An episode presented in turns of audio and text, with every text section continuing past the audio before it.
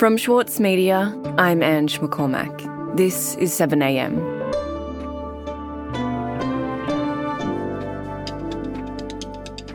Asylum seekers in the UK could face a new fate once they arrive, being loaded onto an enormous 10,000 tonne barge floating in a port on the south coast of England. It's part of a new hardline migration policy being rolled out by the British government, and it's being sold to the public with a slogan that will sound familiar to Australians Stop the Boats. Today, lawyer Madeline Gleeson from the Kaldor Centre for International Refugee Law at UNSW on how ideas from Australia led to Britain's floating detention centre. It's Monday, August 21st.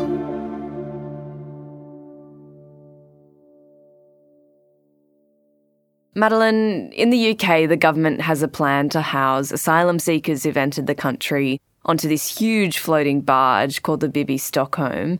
What does it actually look like in practice? Yeah, so earlier this month, we heard that the United Kingdom had started moving asylum seekers onto the Bibby Stockholm, which is called an accommodation barge, but it basically looks like a large pink and grey square building, except that it's floating in Portland Port in Dorset in southern England. High on the cliffs overlooking the Bibby Stockholm is one of Portland's two prisons. The government insists this barge isn't a third, despite the high metal fences and 24 hour security. This barge was originally meant to have a capacity of about 222 people, which would have been one per cabin. But according to media reports, the UK government has installed bunk beds in each of those cabins. So it's effectively looking to double the capacity of that barge by housing 500 asylum seeker men while they await the outcome of their asylum applications, which could be a very lengthy process. The controversial barge will soon be home to 500 asylum seekers, part of the government's plan to reduce the £6 million daily hotel bill for migrants. Some journalists who were permitted to tour the Bibby Stockholm when it was empty said the inside facilities looked reasonably comfortable, and the website actually claims that it's luxury living on board. But as we've seen elsewhere, whenever large numbers of people are held together in close quarters for extended periods of time, what can look reasonably comfortable in a one hour walkthrough can become intolerable very quickly. Since COVID, we're more aware than ever of the risks of this type of accommodation, and actually, already the few asylum seekers on board have had to be evacuated to a nearby hotel uh, due to concerns about Legionnaire's disease. The BBC understands the evacuation is a precautionary move, and officials are planning to move the migrants back onto the barge once the all clear has been given. Well, let's get. So, leaving aside the psychological impact of being accommodated on, on this type of barge, the physical risks of this type of environment, particularly around infectious diseases, are clear. And for an Australian audience, it will bring to mind the treatment of asylum seekers evacuated back to Australia from Nauru and Manus Island who were locked up in hotel accommodation for extended periods. The situation isn't identical, but there are certain similarities there. Mm. And can you tell me, Madeline, how the UK government justifies doing this? Like, what kind of rhetoric are we hearing from the Prime Minister? About this really quite hardline immigration policy. Recently, UK rhetoric looks like it's been cut and pasted almost directly from the Australian playbook. I mean, the big slogan is stop the boats. Good evening. Today, we are introducing new legislation to keep my promise to you to stop the boats. We will pass new laws to stop small boats, making sure that if you. We've introduced to tough new measures today to help us stop the boats which will be all too familiar to an Australian audience. And it's reminiscent, particularly of former Prime Ministers Tony Abbott and Scott Morrison. Operation Sovereign Borders is the new government's action to stop the boats. From now on, any asylum seeker who arrives in Australia by boat will have no chance of being settled in Australia. Because if we stop the boats, we stop the deaths. And that's why it is absolutely critically important uh, that Operation Sovereign Borders continues to succeed. And so in the UK, that slogan has been plastered across podiums at press conferences, and it features really prominently in Prime Minister Sunak's video about his plan to stop the boats. I recently passed laws that will mean that if you come to the UK illegally, you cannot claim asylum, you cannot misuse our modern slavery protections, you can't make false human rights claims, and you can't stay. He's released a curious video which summarises what he calls his five point plan to stop the boats. That's why one of my top priorities as Prime Minister is to stop the boats, and I have a clear plan to get it done. Here's how. On first glance, it's a video which is not really designed to articulate any clear policies, but rather to whip up fear and a, and a bit of hysteria around this issue of small boat crossings. And he uses a lot of the same uh, concerning rhetoric we saw in Australia about illegal migration and people coming to really take things from the people of the UK.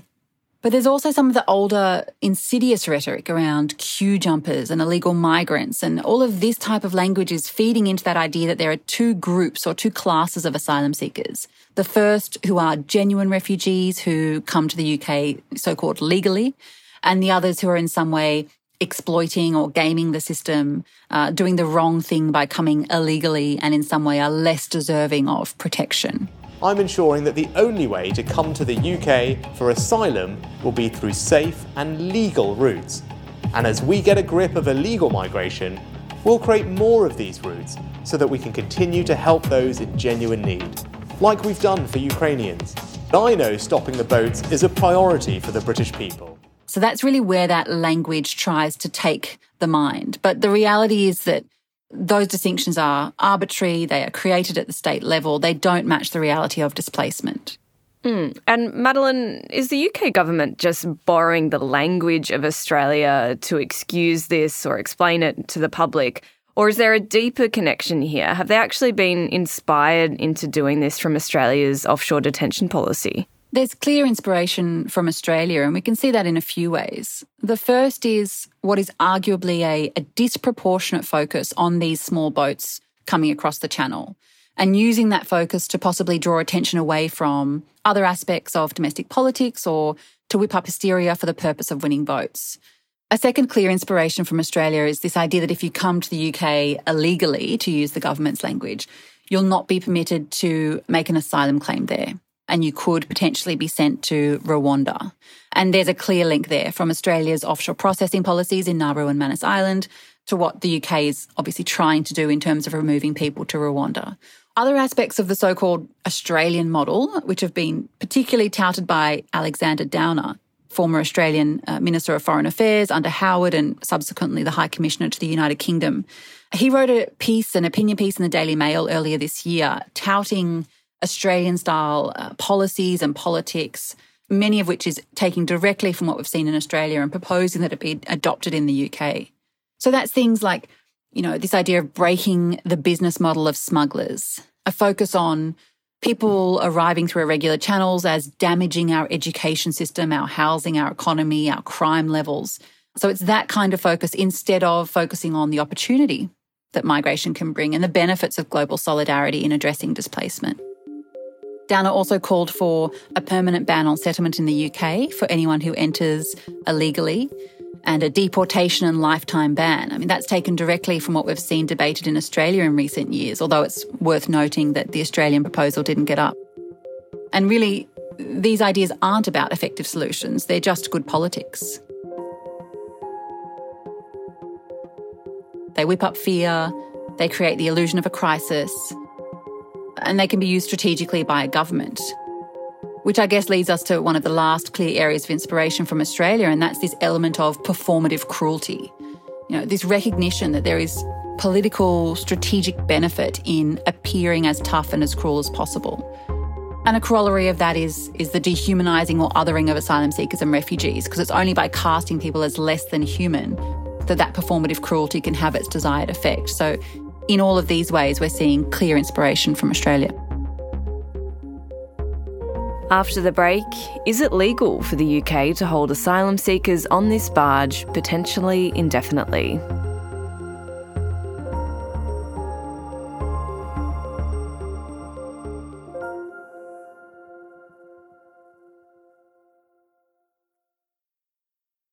As a 7am listener, you value the story behind the headlines. That's why you should read Post, a free daily newsletter bringing you the top five news stories of the day, summarising each of their key points with links to full articles from a range of sources. Get the news you need to your inbox every weekday morning with Post. Sign up at thesaturdaypaper.com.au slash newsletters. As a 7am listener, you're already familiar with many of the journalists who work for the Saturday paper. For a limited time, subscribe to Australia's leading independent news source, the Saturday paper, and you'll receive the Saturday paper's stainless steel coffee cup, made in collaboration with Fresco, for free. Subscribe from just $2.10 a week. Simply visit thesaturdaypaper.com.au forward slash offer. Madeline, we were talking about Australia's role in inspiring the UK's tough refugee policy. And I want to ask how legal this is for the UK to put refugees on these barges potentially indefinitely. How does that stack up with international law? A starting point to make is that the application of international law and the UK's human rights obligations, it doesn't differ whether somebody is on a barge which is parked at a port or a few hundred metres down the road at a hotel. Either way, that person is within the UK's territory, uh, subject to its jurisdiction and control, and so the human rights obligations of that state are binding. So the fact that somebody is floating versus on solid land uh, does not make a difference to the rights to which that person is legally, formally entitled under international law. Under that law, probably the most relevant to the present case would be the prohibition on torture and on cruel, inhuman, or degrading treatment or punishment. That is a really fundamental rule under international law, and it's an absolute prohibition. What that means is that a government cannot justify exposing people to cruel, inhuman, or degrading treatment by reference, for example, to the imperatives of its border control policies. There's really no excuse for exposing people to that sort of treatment. So the question becomes what constitutes prohibited conduct? And in the case of the barge, there's two really important elements to factor in. The first will be the physical element. And that's not just about what the barge looks like when it's empty, but it's about things like when people are inside of it, how much access to sunlight do they get, uh, the quality of recreational facilities, is the food healthy, what's the quality of the healthcare. So all of those questions will make up the physical component. And then almost more important is the, mental element, the psychological impact of accommodation on that barge. And we've seen this uh, in the Australian context as well as offshore Nauru and Manus Island the indefinite nature of being held in a place like this can really break a person. And there are often related issues. So if people are not being advised about timeframes of their application, if they don't know whether they'll be permitted to stay in the UK even if they're found to be a refugee, those things can really exacerbate the, the experience of living on a barge like this. And of course, there'll always be the individual element. So if someone has a personal history of torture or trauma, which is in some way exacerbated by the conditions on the barge, then all of those things can build the case towards this accommodation amounting to cruel, inhuman, or degrading uh, treatment or punishment. Yeah, and you actually gave evidence to the House of Commons about our immigration policy here in Australia. What did you say to them, and how was that received by the members of Parliament? We're going to move to our second panel now um, and thank our witnesses very much for joining us from uh, Australia. Um, the Kaldor Centre for International Refugee Law, which I'm a part of, uh, focuses on the production of rigorous evidence based research and feeding that research into live issues of law and policy reform, both in Australia and overseas. We've presented a few times to the UK Parliament uh, both to various committees and to individual members. Thank you. Madeline Gleeson. In terms of a key message, there are many very serious legal and humanitarian concerns with what is called the Australian model for offshore processing. And I'm very happy to take the committee to those. But the main point to make is that this does not work. One of the key messages was that offshore processing is not what certain former Australian government ministers might claim it to be. It did not work in Australia. It was introduced with the goal of trying to uh, deter people from seeking asylum in Australia by boat. But in fact, in the first uh, 12 months of the policy, we saw more people arrive in Australia by boat than at any other time in history or since. So it has been held out internationally as a model of an effective deterrent strategy. That is, it's a policy which governments can introduce, which will effectively stop the number of people trying to reach uh, their territory, for example, by boats. But that's not the reality of what we saw in Australia. And if you really look at the data, the government's own data, it shows that in the first 12 months of offshore processing, more people arrived in Australia by boat seeking asylum than at any other recorded time. So it clearly was not an effective deterrent, yet that is how it has been, I guess, sold to the rest of the world. Another key message that we delivered to the UK Parliament was a caution against this unwavering commitment to deterrence and control as the primary goals rather than migration management. To give a bit of an indication, in 2016, UNHCR medical experts found that the cumulative rates of depression, anxiety, and PTSD amongst the refugees in both places were the highest recorded in the medical literature to date, with over 80% in both locations. Still, the policy continued. So it was really emphasising that point that if you are going to take the deterrent angle, you need to be willing to expose vulnerable people to treatment worse than that which they're fleeing. So if somebody is fleeing persecution, fear of death, fear of torture, uh, if you're really going to deter them from trying to reach safety in your territory, you need to be promising them something even worse than that. And that's a dangerous road to start down. And Madeline, reflecting on what the UK is doing, it appears that the UK has introduced these new laws largely based on what we have done here in Australia.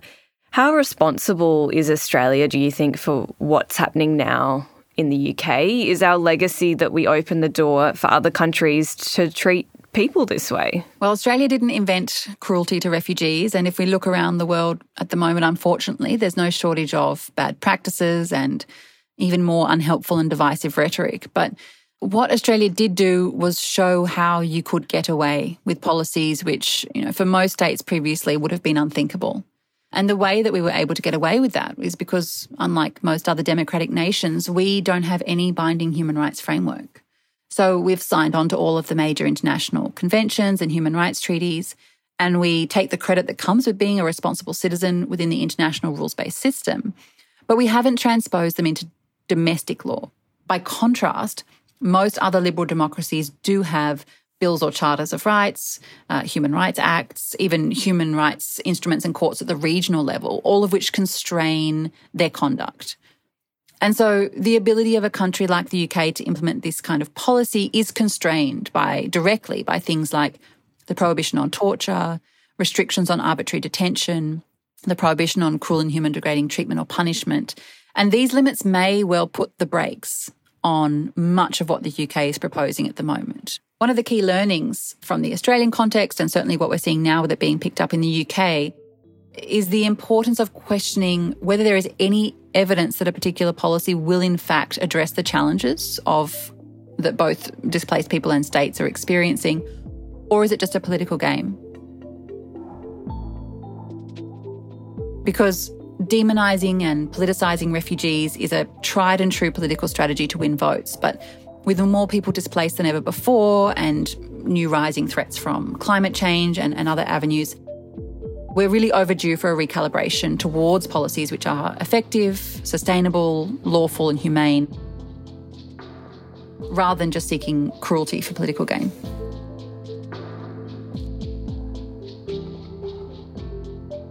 Madeline, thanks so much for your time today. Thank you very much.